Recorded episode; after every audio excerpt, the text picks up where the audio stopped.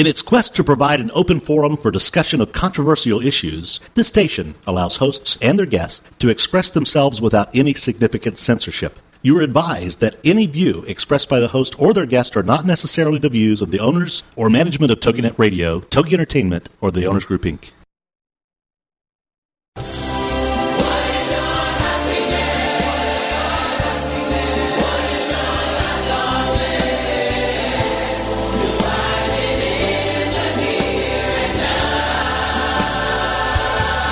It's time to get happy. Harvesting Happiness with Lisa Cypers Kamen. A fresh talk radio approach promoting happiness because happiness is a choice. And happiness can be cultivated and harvested. Hence the name of the show, Harvesting Happiness. Lisa's going to shine a light on the well-being and global human flourishing by presenting a diverse and proactive collection of the greatest thinkers and doers who have devoted their lives to creating a better world in which to live. And as a filmmaker, psychologist, author, professor, and motivational speaker specializing in the field of happiness, Lisa Cypers Kamen is widely recognized as an expert in the field. In the show, she'll also focus on military families, service personnel returning with PTSD, traumatic brain injury, and civilian life reintegration issues. So let's get to it. Harvesting Happiness on TuggyNet.com. And now, here's your host, Lisa Cypers Kamen. Hello, everyone. This is Lisa Cypers Kamen, and I am here to talk to you, as usual, about happiness, well-being, and human flourishing. Authentic happiness is not a selfish, egotistical, or narcissistic pursuit.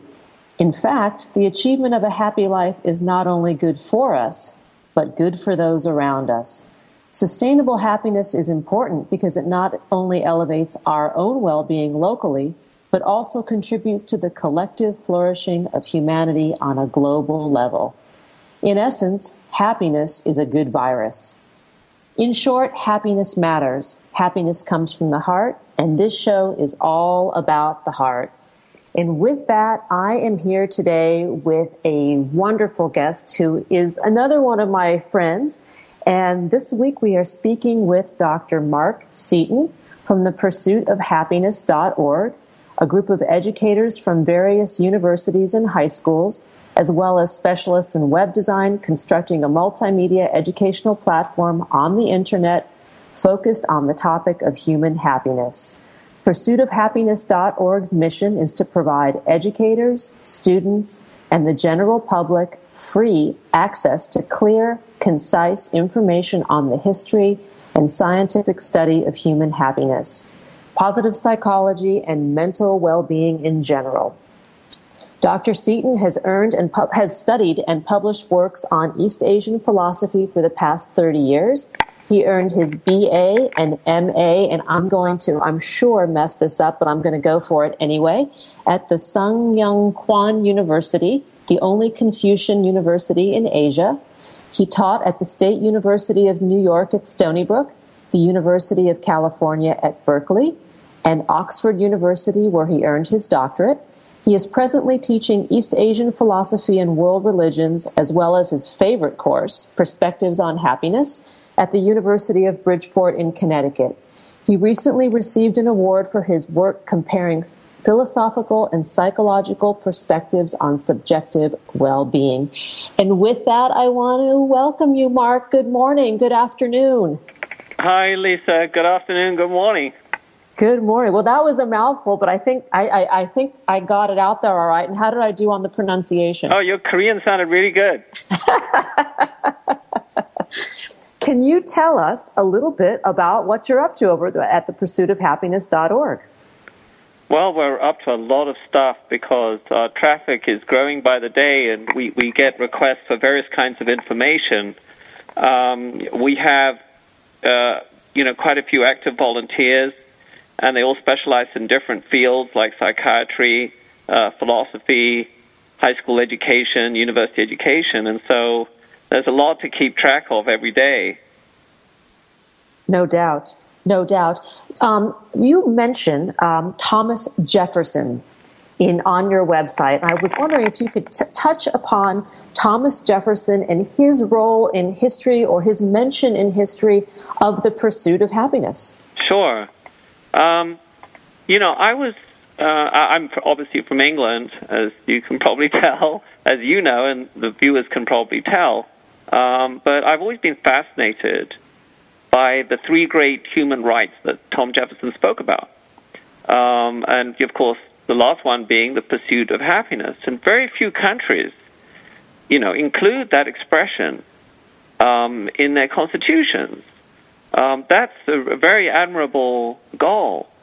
And I was amazed to find out that, you know, while I've been working on the website to discover that Tom Jefferson's, one of his secretaries, who was a close friend of his, that he worked with in Paris when he was ambassador in Paris, you know, would chat with him about his philosophy. And, you know, one day Tom Jefferson wrote a letter, and you can actually read the letter on the Internet, saying that he was an Epicurean. And I thought, oh, my gosh, Tom Jefferson is an Epicurean. And actually, I had sort of a false conception of what Epicureans were. I used to think, oh, Epicureans, you know, they drink wine and sing songs all the time and get involved in sort of very, very pleasurable pursuits. And they do. But the extraordinary thing is, if you look at Epicurus' life, he was like Buddha. He had this garden where he used to take his followers around and bring them closer to nature. And his, you know, main argument was, you know, there are two kinds of happiness. There's the happiness that there are things that we need for our happiness, and there are luxuries that we don't really need, and they don't really contribute to our happiness. And so he was really big on simplicity and on friendship. And Tom Jefferson was really influenced by Epicurus to the point where he said, I'm an Epicurean. And so this sort of changed my whole perception of what he meant. When you know, he told us, he said, the basic human right that we should have is the pursuit of happiness. And in fact, it looks as if he didn't really mean the kind of happiness that they're looking for in the movie The Pursuit of Happiness. Can you explain the difference between the kinds of happiness that Epicurus and Thomas Jefferson and other great philosophers that you actually devote quite a bit of time and space on your website describe?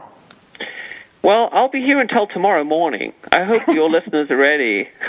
But because there are, you know, very large, on our website, if you click the history of happiness, you'll be able to see a list of at least 20 thinkers who devoted much of their lives not only to the pursuit of happiness, but talked about it in, you know, in a very systematic way and in a very insightful way.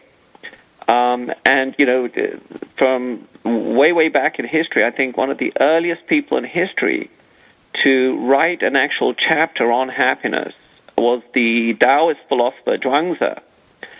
And I never knew this. And you know, of course, in the West, we don't discover this because of the language barriers. But Zhuangzi wrote a chapter on how he called it Ultimate Happiness, and this was 2,200 years ago.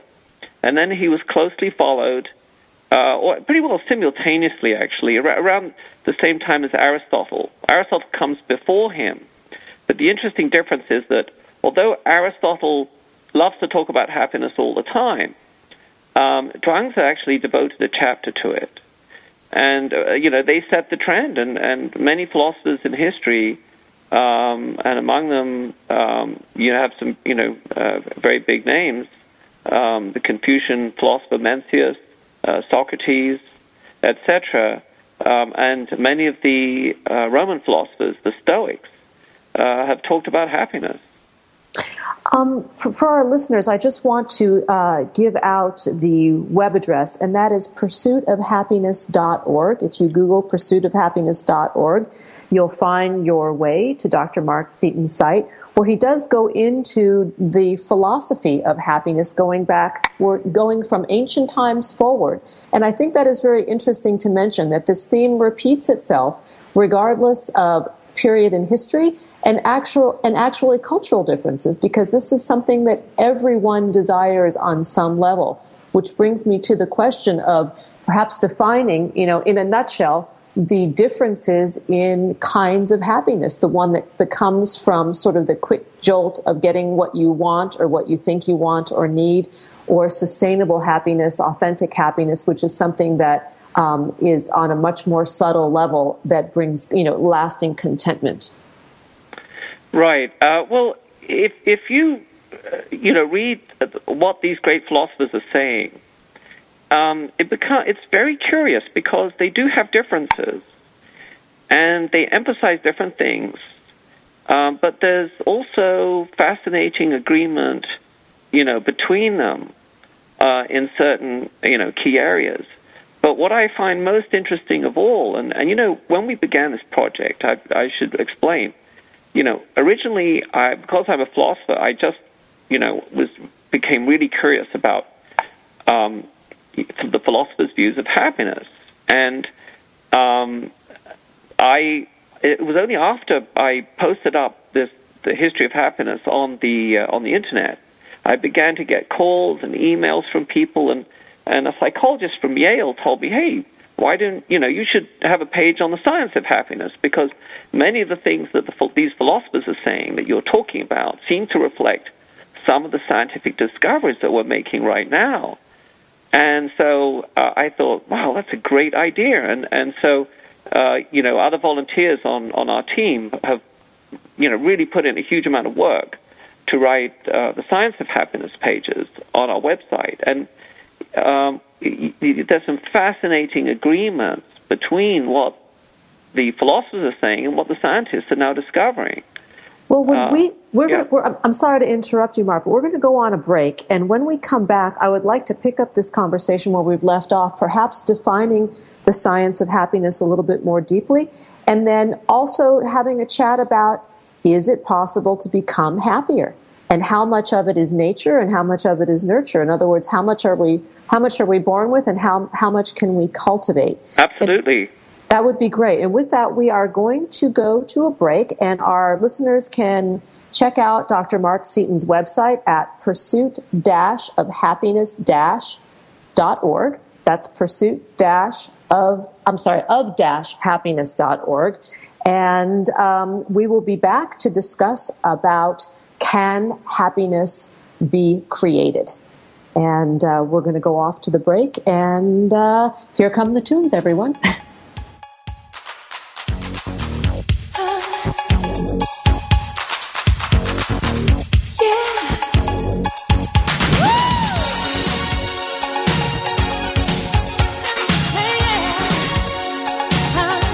We know that life is tough, and that happiness can and does live along with adversity. We'll be right back to explain how on Harvesting Happiness with Lisa Cypers Kamen on TuggyNet.com. Part of the Grateful Good. Join us on Wednesday, November 17th for a discussion with the Grateful Nation team. Grateful Nation brings together patients, families, friends, and staff of Beth Israel Deaconess Medical Center to support the quality care and groundbreaking research at the medical center. Through new and traditional media, members of Grateful Nation share experiences, thank our caregivers and researchers, participate in sweepstakes, and gather to sponsor and host events, and much more. Being grateful inspires others to be grateful as well. Isn't it time we jumpstart some perpetual gratitude? Visit Grateful Nation online to find out more at www.gratefulnation.org. Have a grateful day. Parents, if you feel overloaded, overworked, underappreciated, and seriously stressed out, The Parents' Plate is here to help you. The Parents' Plate with Brenda Nixon. Tuesday mornings at 10 a.m. Eastern, 9 a.m. Central on TogiNet. It's time to build stronger families through parent empowerment, and that's what The Parents' Plate does. The Parents' Plate understands the busyness of life and balancing child rearing and other commitments. Brenda Nixon will be talking to noted experts and authors on all issues, from teething to teen driving. Brenda Nixon is a nationally recognized speaker to parents and child care professionals, and author of the award-winning The Birth to Five book. From Fox 4 in Kansas City to schools and synagogues to businesses to bookstores, conferences to churches, audiences rave that Brenda engages, educates, and encourages. For more information on Brenda and her books, check out her website, brendanixon.com. The Parents' Plate is loaded with information and affirmation. The Parents' Plate with Brenda Nixon. Tuesdays at 10 a.m. Eastern, 9 a.m. Central on TuggyNet.com.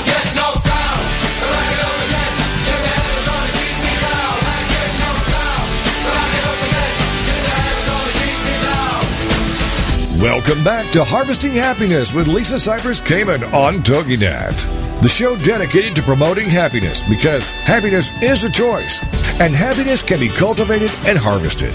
Hence the name of the show. So let's get back to it. It's Harvesting Happiness on TogiNet.com. And now, back to your host, Lisa Cypers Kamen. Welcome back, everyone, to Harvesting Happiness Talk Radio. This is Lisa Cypers Kamen, your host, and I am here with today's guest, Dr. Mark Setton of the pursuit-of-happiness.org website, which is really not just a website. It is a treasure trove of information and knowledge about happiness. And with that, I want to welcome Mark back. Hi, Mark. Hi, Lisa. Hi. Well, on the break, we were chatting a little bit about the definition of happiness, and I was wondering if you want to take a moment to chat about the definitions of happiness, the pathways to happiness, and the rooms in which happiness lives before we talk about how to create more happiness, which is what we talked about before we went on break. So with that, I'm going to turn it over to you. Sure. Well, you know, my perceptions of happiness have really changed over the last few years. It's been such a wonderful education. And as I mentioned, we're working together. Our project is the result of a collaboration between philosophers and scientists. And, you know, through the science, we're discovering some really extraordinary things. And what I've discovered is that, you know, the House of Happiness has many rooms. Not just one or two, and there are many roads to the House of Happiness, and that's what makes it so exciting is the diversity of the kinds of happiness that we can experience. And I remember having an email discussion with Daniel Gilbert, who argues that, you know, happiness is basically what we feel in our brain and in our mind. Is it's all the same. It's just a difference of intensity, you know, whether we're talking to a friend or whether we're eating a piece of chocolate. And I had to disagree with him. I thought, I said, I certainly feel very different when I'm eating a piece of chocolate. I mean, I feel happy when I'm eating a piece of chocolate. I feel great. But it feels completely different from the feeling that I get when I'm, you know, giving someone a hand. So, for example, when I don't volunteer very often, but I remember the experience I had volunteering in Mississippi, and it was very, very hard work, but I had this very profound feeling of well-being, you know, when we finished the project and I saw the tears in the eyes of the people whose house we were working in. That feeling was very different from the feeling I get from eating chocolate. So, and I think the science is showing that there's many levels of happiness. Oh, I would agree with you. I think it is Dr. Chris Peterson, I could be mistaken, that talks about the helper's high. Yes. And I think that's what you're describing. It's that very sense of giddiness and delight and satisfaction with doing something for someone else, of getting out of one's own way, you know, suspending one's own reality for a moment and stepping into another and serving them in some way, which is a very unique sense of well-being, I think, that comes from serving. It certainly is. We were chatting before the break about becoming happier. You know, how do we become happier? How much of happiness or unhappiness is in our DNA? Do we come out unhappy or happy? Well, there's a couple of questions there. I would say, you know, the first question to talk about would be, you know, can we actually become happier? And as you know, I mean, because science has progressed, especially genetic science, there's a tendency for many people to misunderstand and believe that, you know, our ability to become happier or to become depressed is decided completely by our DNA, and the evidence that we're getting through all these studies that people are making now is that that's not true. But to a certain extent, we do have control over how good we feel, or we can even make ourselves much more miserable. And I know that through my own experience. If I just sit in front of a computer and stare at Facebook for 5 hours, I don't feel very good. Well, and you know, there's other ways that we can make ourselves feel miserable. I hate to stick on this point, but, you know, ruminating, self-pity, these are ways that we stay in our muck, we stay in our stuff. And the flip side of that are very small and powerful interventions that anybody can use to sort of take themselves out of the gloom. And I mean, we've talked about them before. Maybe you could elaborate on a couple that come to mind. Well, here's the thing: if you go into any bookstore, you'll see thousands of books on happiness. So, you know, which book do we read? Who do we believe? You know, there's the big question. And for me, quite clearly, the greatest guru of happiness is the scientific method. You know, the science has got us to the moon, and science has created the computers we're looking at.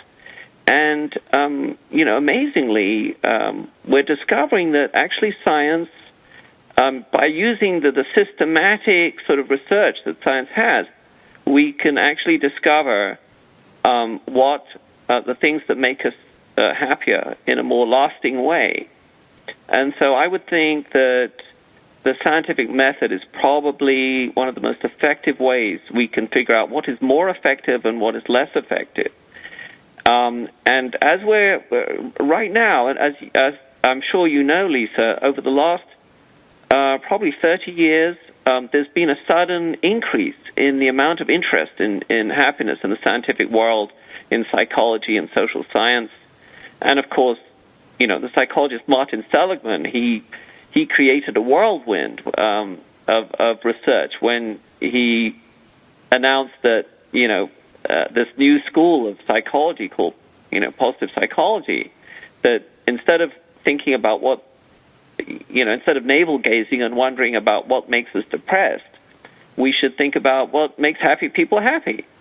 And it's almost like Copernicus. It's almost like he turned the tables and said, hey, wait a minute, we've become so involved in depression, let's try to learn from happy people. What are they doing right? And from that time on, there's been a very big increase in the number of studies on happiness. And right now, what we're trying to do is do it because these studies are very technical, right? So the big question is, how do we make the scientific study clear and understandable, and how do we bridge the gap between theory and practice? And we're beginning to discover what's more effective and what's less effective. Well, let's chat for a minute about positive psychology, because this methodology is something that I use in my work every day. And I describe it in a nutshell, or in layman's terms, as the focus of what is right with life versus what is wrong with life. Because life is tough. I mean, the reality of it is, we're born, we are faced with a lot of wonderful, joyful things in our life, and we are also faced with challenges and traumas and unexpected bad things that happen to good people every day. And one of the key factors in making it through the trials and tribulations is resiliency and, you know, our ability to bounce back. And so when we talk about positive psychology, and I would love to hear it from a philosopher's note, what would you say about this? As a philosopher, I would say that there are, you know, many, many different opinions about happiness. If you look at the writings of the great philosophers, but if you look at Asian philosophy, that's what I specialize in. If you're talking about common points, I would say the common point between Buddhism, Taoism, and Confucianism about how to find happiness. One of the biggest areas of agreement is mindfulness. In other words, you know, releasing ourselves from our obsession with the past you know, with our regrets about the past or our bad memories from the past or our anxieties of the future. You know, we're almost like prisoners of the past and the future. They've kidnapped us and they've taken us away from the present. And so I think what they're saying is that, no, happiness is in the here and now. Nirvana is now. And Confucius says very similar stuff, and so does Lao Tzu. And it's kind of mysterious how they come to similar conclusions about mindfulness. So definitely that's an area, being able to train your mind to focus on the present, that is being explored not just by ancient philosophers, but now a lot of scientists are doing work on this, as you know. Yes, one very well-known that comes to mind is Dr. Ellen Langer of Harvard, who's devoted her life's work to the study of mindfulness.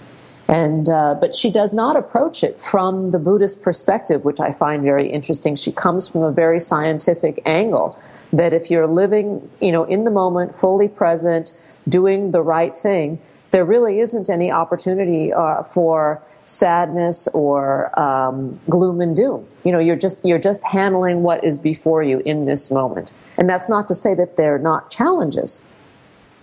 Right. Yeah. I wanted to. We are going to go to a break very shortly, and I wanted to talk about the difference between positive psychology and the science of happiness. And you do talk about it on your website.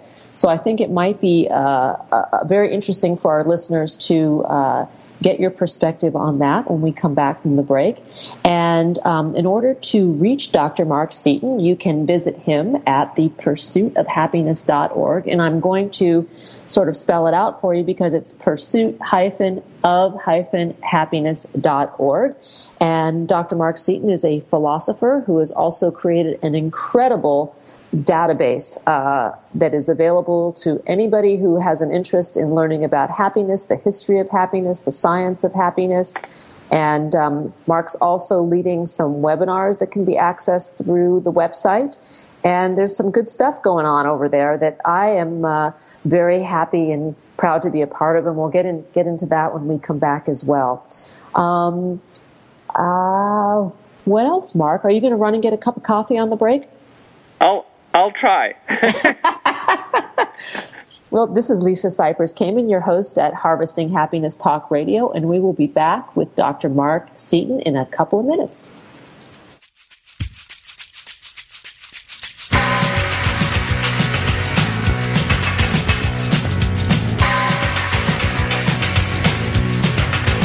We know that life is tough and that happiness can and does live along with adversity.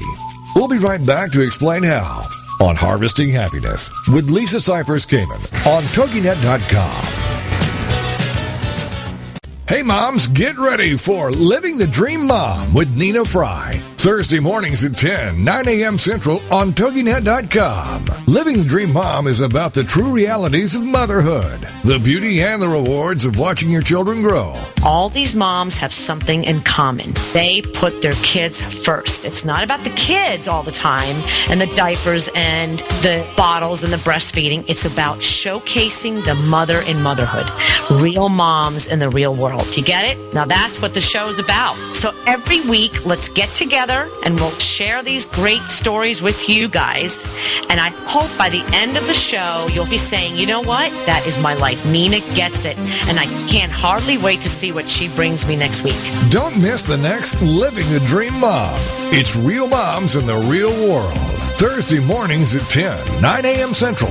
Living the Dream Mom with Nina Fry on TogiNet.com. Come Learn With Me is a show created as much for the host as the audience. Join host Danny Walker Wednesdays at 11 noon Central on TogiNet.com as she invites you to get your boots on and walk through life's triumphs and troubles with her. Come Learn With Me is the beginning of a movement, a community filled with caring people who share information, allowing everyone to participate, gain, and grow. What works? What doesn't? Your host, Danny Walker, is a self-proclaimed student, not expert, and she'll share very candidly passions, perspectives, failures, her family's battle with illness, her restaurant inspirations to keep being a wife, parent, and more, all the while including industry experts, disease survivors, and guests to add to the mix. For more on Danny and her show, go to DannyWalker.com, D-A-N-I Walker.com.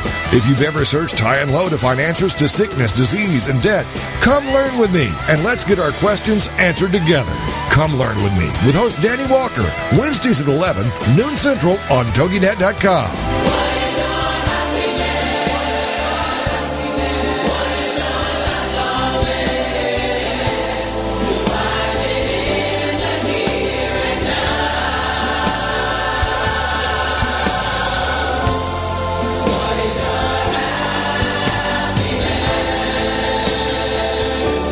Welcome back to Harvesting Happiness with Lisa Cypers Kamen on TogiNet, the show dedicated to promoting happiness, because happiness is a choice, and happiness can be cultivated and harvested. Hence the name of the show. So let's get back to it. It's Harvesting Happiness on TogiNet.com. And now, back to your host, Lisa Cypers Kamen. Welcome back, everybody. This is Lisa Cypers Kamen, your host of Harvesting Happiness Talk Radio, and I am here with philosopher and friend Dr. Mark Setton of the pursuit-of-happiness.org. And before the break, we were talking about making ourselves happier. Is it possible to actually train ourselves to become happier? And the answer to that question is yes. So welcome back, Mark. I understand he's gotten a cup of coffee, so he's going to be really perky now. Hi, Mark. More perky than I already am. That's scary. Yeah, exactly. That's what I was inferring, because you're a pretty perky guy. So, so tell us, we can make ourselves happier, right? I think so. Well, how do we do it? Well, it's interesting because I was drinking the coffee and I thought, yeah, this coffee actually was a little too cold to make me really happy. But I was thinking about the difference between what I felt drinking the coffee, because we've just been talking about this, and what it's like to talk with you over internet radio. And I must say, it's 10 times more exhilarating to talk with you. And that reminds me of the fact that I don't know if our listeners can guess, but what area, if you think about all the different activities that make us very happy, what area is the makes us the most happy of all, according to the research? And it seems to be human relationships. Yeah. And one very interesting result of this research is that it's not only how much, you talk to people, it's the content of what we talk about. So, for example, we're actually doing something fairly good for our happiness, you and me, because we're talking about stuff that is close to our heart. And according to our research, not our research, but the research of many different studies that we're trying to summarize, it's what they call self-disclosure that really makes the difference. And the fascinating thing is that when they looked at high school students, and they tried to draw a link between what the happiest high school students were doing.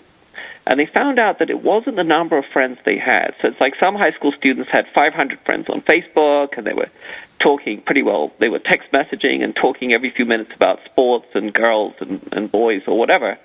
But they found out that it wasn't those students. It was the students who had just one or two close friends who they talked about in a very intensive way.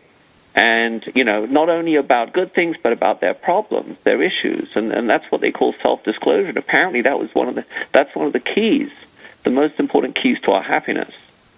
Well, and I think that another way to describe that would be intimacy. That it's the ability to feel safe in the company of another person to reveal certain things about yourself and hold the confidence of what the other person is sharing with you. And I jokingly, I refer to it as the I word. The I word is intimacy, the C word is commitment. Well, intimacy is a really good term, and I think maybe we should, on our website, we talk about it as communication, but I think Intimacy is actually a better word, because it really tells you what kind of relationship brings the best results. Yes. And, you know, this is something that is not often natural to people, you know, to self-disclose and to allow themselves to be vulnerable in conversation. And I'm not talking about romantic relationships, just in everyday friendships. And it is a very, very powerful tool for joy, for cultivating greater joy. And I'm sorry, go ahead. Well, no, I'm going to get a lot of hate mail for saying this. But oh, no. I think that the one reason why, one of the main reasons why psychotherapy is successful is because of exactly that, of the self-disclosure that is going on. So, the sad thing is that in the old days, you know, we had closer friendships. If you go back thousands of years, we probably were hunting together in very sort of close groups. And, of course, we would get eaten up by tigers and mauled by bears. But the good news was that, you know, we would talk very intensively with each other. And of course, in our sort of more isolated, individualistic society, we kind of spend much more time by ourselves. And it's almost like, in some ways, psychoanalysts and psychotherapists play the roles of good friends. You know, what is it that's hurting you? What you know, what's up with you today? And, we're almost bullied into self-disclosure. And I'm not saying that we shouldn't get psychotherapy. I think that's very important in some situations. But I think it shows that we've lost some of those intense bonds of trust and intimacy that we used to have. Yeah, point well taken. And, you know, I think that in a military situation, because I work with service personnel, you know, they often speak of the intimate connections that they have with the people in their, their immediate groups, you know, when they're deployed, their platoons or their companies. And they're out there, it's life or death. So the trust and connection that they share with a fellow soldier is extremely, extremely intense. And the disclosure that goes on, because your life depends on it, puts this concept that you're speaking of into a completely different realm. You know, it's not just talking about how you're really feeling, it's talking about what's really going on because it's your back, it's your life, and your life and those of the people around you. Right. And there's a great expression in Chinese, which means suffer together, enjoy together. You know, that's the best kind of friendship. And I think that happens in a situation like war. It really brings you together.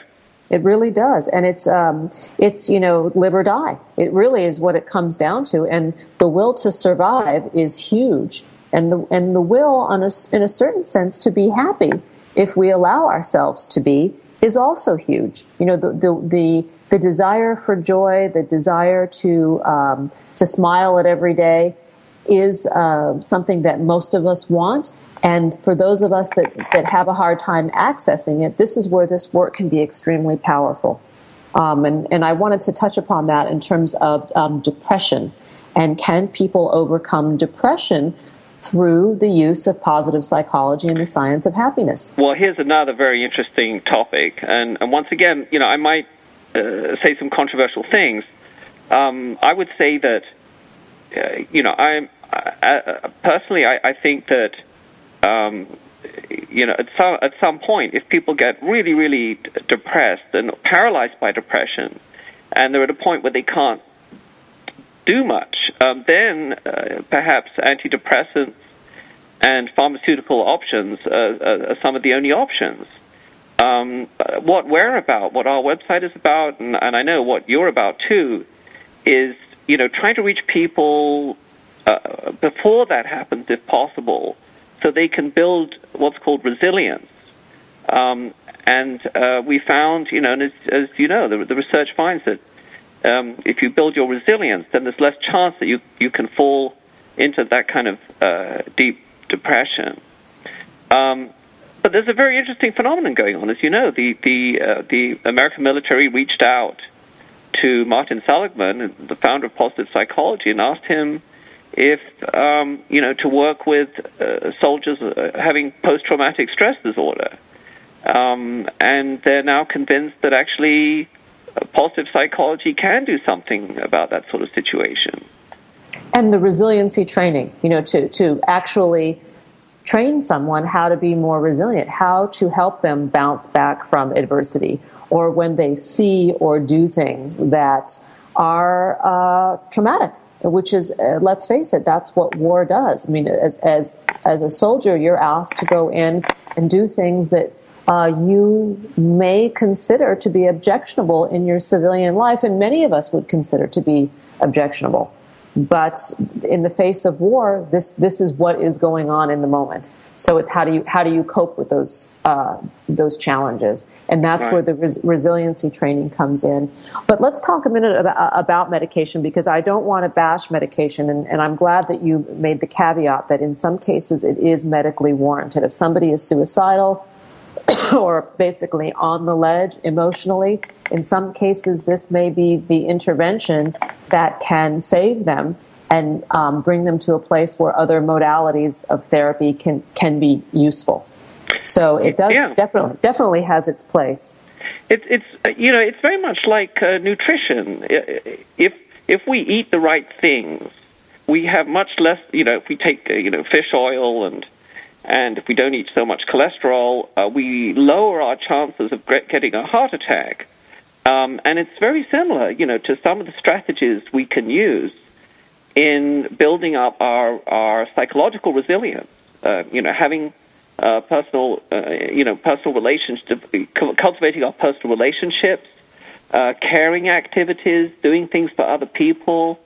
So that we have, as you know, on our website, a list of 7 different areas that you can work in.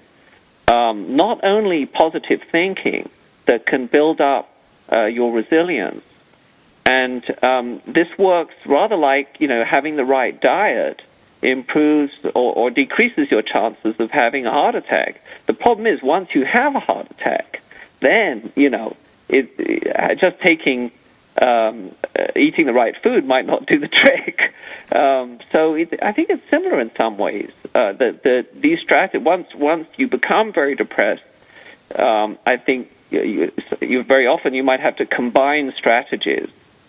We are going to need to go to a break, and when we come back, I'd like to continue this conversation about the happiness diet, because really what I hear you saying is that happiness can be achieved, or greater happiness can be achieved through a training program.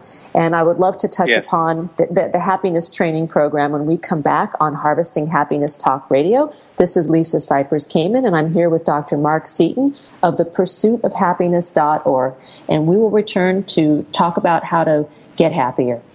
With the happiness diet. With the happiness diet.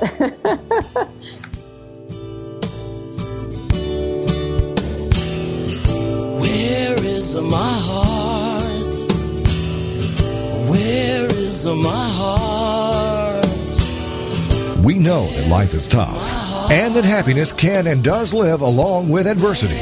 We'll be right back to explain how on Harvesting Happiness with Lisa Cypers Kamen on TuggyNet.com. Ladies and gentlemen, it's time for you to be a rock star. Get ready to rock with Rock Talk and Craig Duswalt, and learn how to achieve rock star status in your industry every Tuesday afternoon at 2, 1 Central on TogiNet.com. Craig Duswalt is the creator of the Rock Star System for Success. Craig will share easy tips and strategies on how entrepreneurs and businesses can use outside-the-box marketing strategies to stand out from their competition. Each high-energy show will feature interviews with celebrity rock stars as well as business rock stars. For more on Craig, the show, and the Rockstar Marketing Boot Camps, check out the website, CraigDuswalt.com, so you can learn how to be perceived as an expert and celebrity in your field, so more people come to you to buy your services and products. Then, get ready to be a rock star with Rock Talk and Craig Duswalt, Tuesday afternoons at 2, 1 Central on TuggyNet.com. Part of the Grateful Good. Join us on Wednesday, November 17th for a discussion with the Grateful Nation team. Grateful Nation brings together patients, families, friends, and staff of Beth Israel Deaconess Medical Center to support the quality care and groundbreaking research at the medical center. Through new and traditional media, members of Grateful Nation share experiences, thank our caregivers and researchers, participate in sweepstakes, and gather to sponsor and host events and much more. Being grateful inspires others to be grateful as well. Isn't it time we jumpstart some perpetual gratitude? Visit Grateful Nation online to find out more at www.gratefulnation.org. Have a grateful day.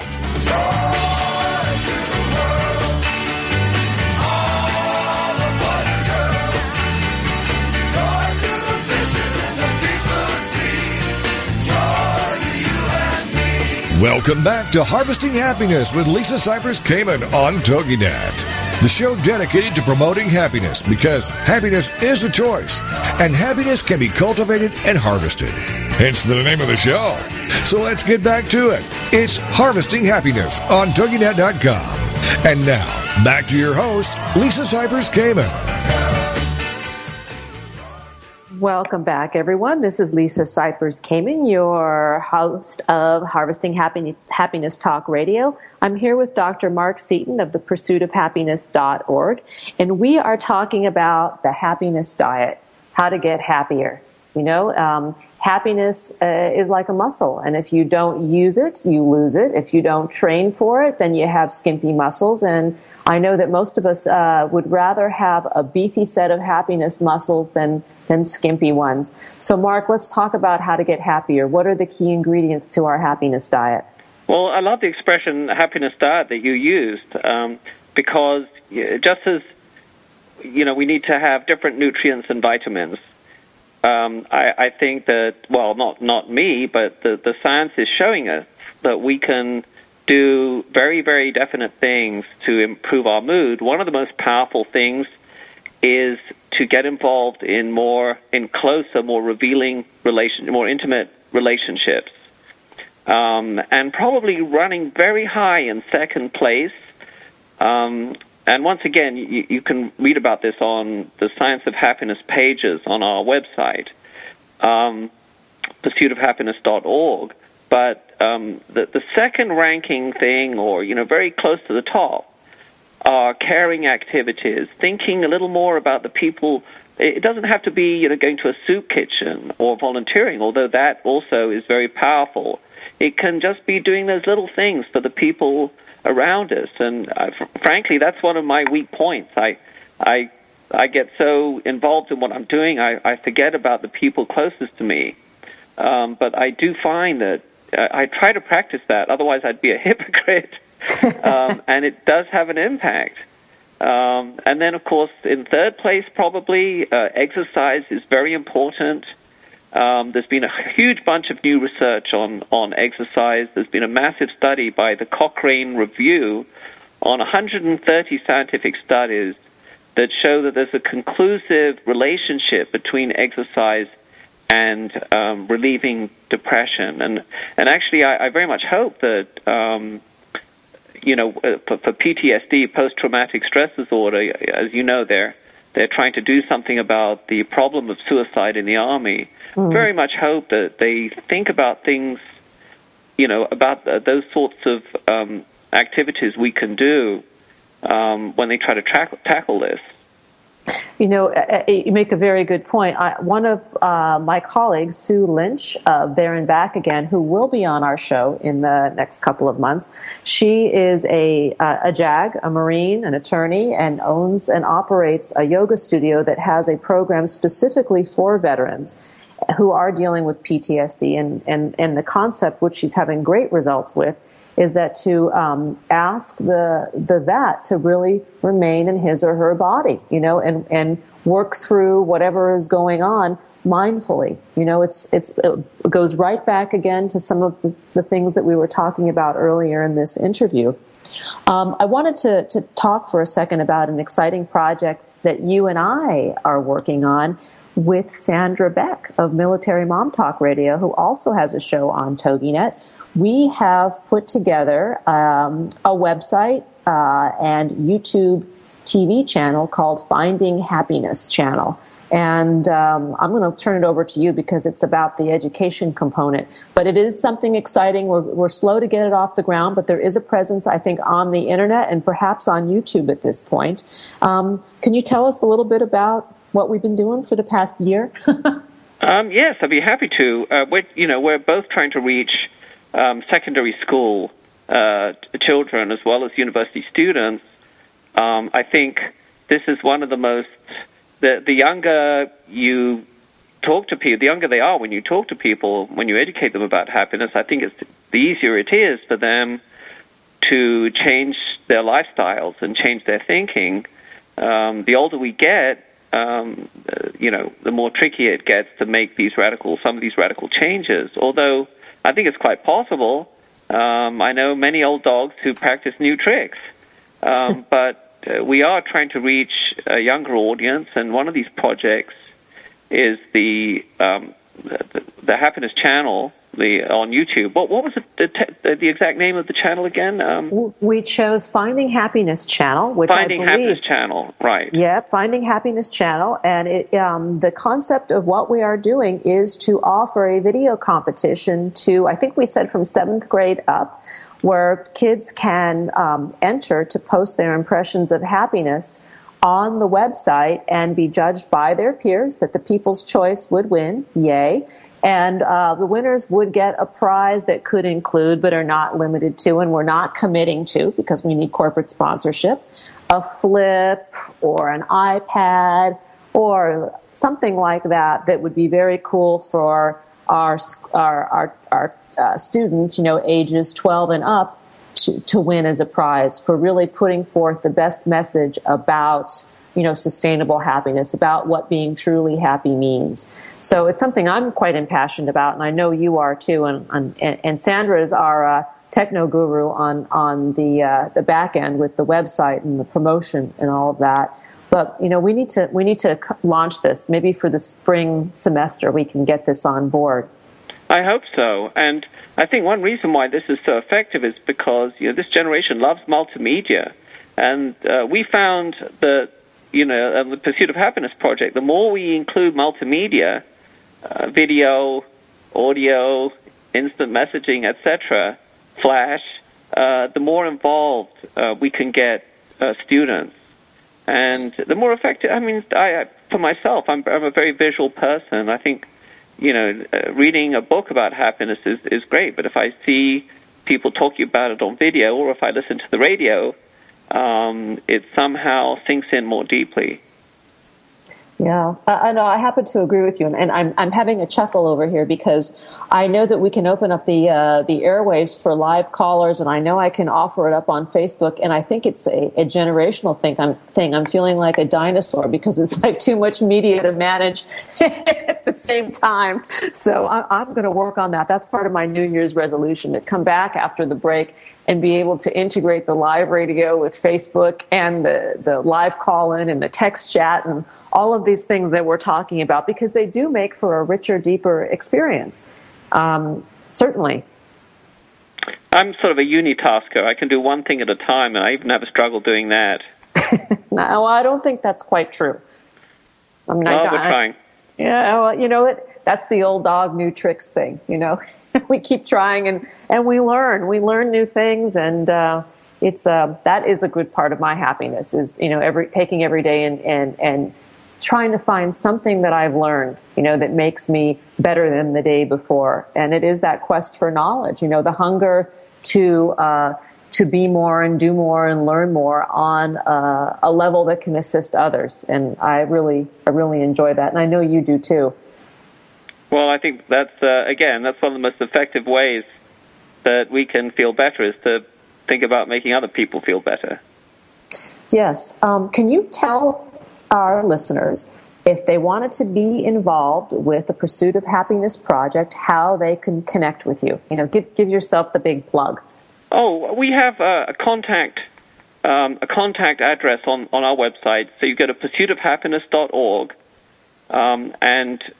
They simply email us and describe what area they're strong in. So we're actually looking for educators high school and university educators in particular.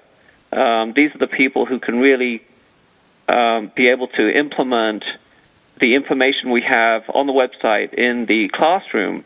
And very recently, we have posted up new pages of teaching resources, and we have ready-made stuff that the educators can actually use in the classroom, and we're hoping that that's going to be effective for them. And on the website, you also are offering webinars, and I would love for you to touch upon that so people can find out how they can stop by, how they can participate, and have a little more information and glean some knowledge in a mini classroom setting. Oh, we have so much fun with the webinars. We team teach it. There's usually 4 or 5 of us in psychology and philosophy and psychiatry. We team teach the webinars. They're free webinars. We open them up. Last webinar we had through the website, we had I think 200 people subscribed. We had 55 people attending from 20 different countries. It was Amazing. Really exciting. It was really exciting. Oh, that's huge. When is the next webinar? When is your next one? Our next webinar, we're going to post it up on the website very soon under the webinar section, but we're thinking of doing it probably sometime in February, in early spring. So I would ask all our listeners to look out for that new webinar if they would like to have more information about what we're doing and how to implement this information in the classrooms, but also in their own lives. Well, we will also keep in touch and keep posting that information on Facebook and on the radio page here. We are going to need to wind this hour up. It has flown by, and before we depart, I first of all wanted to say thank you, Mark. Thank you for coming to have a cup of coffee with me today on Harvesting Happiness Talk Radio, and thank you to all the people who were behind the scenes, you know, Robin and Carrie and Jill and Eric. So thank you, TogiNet. But here's a couple of things to think about before we part for the holiday break, is that happiness is not a destination. It cannot be bought, sold, or traded. Happiness will never invite you to the party. Happiness simply comes down to a choice to show up each and every day in the world with passion, purpose, place, and meaning. Happiness is an inside job. Thanks for joining us today on Harvesting Happiness Talk Radio. This is Lisa Cypers Kamen, wishing you kind thoughts, kinder words, and the kindest actions. Until next time, have a great holiday, safe and happy new year, and set some good intentions for yourselves, everybody out there, because we know that putting attention to your intention makes it all happen. Thank you, Dr. Mark Setton of the pursuit-of-happiness.org. I'm sending you a huge cyber hug. Thank you. And I'd also like to thank all the volunteers on our website who contributed to our project, because it's not my website, it's our website. Well, thank you. And thank you, TogiNet.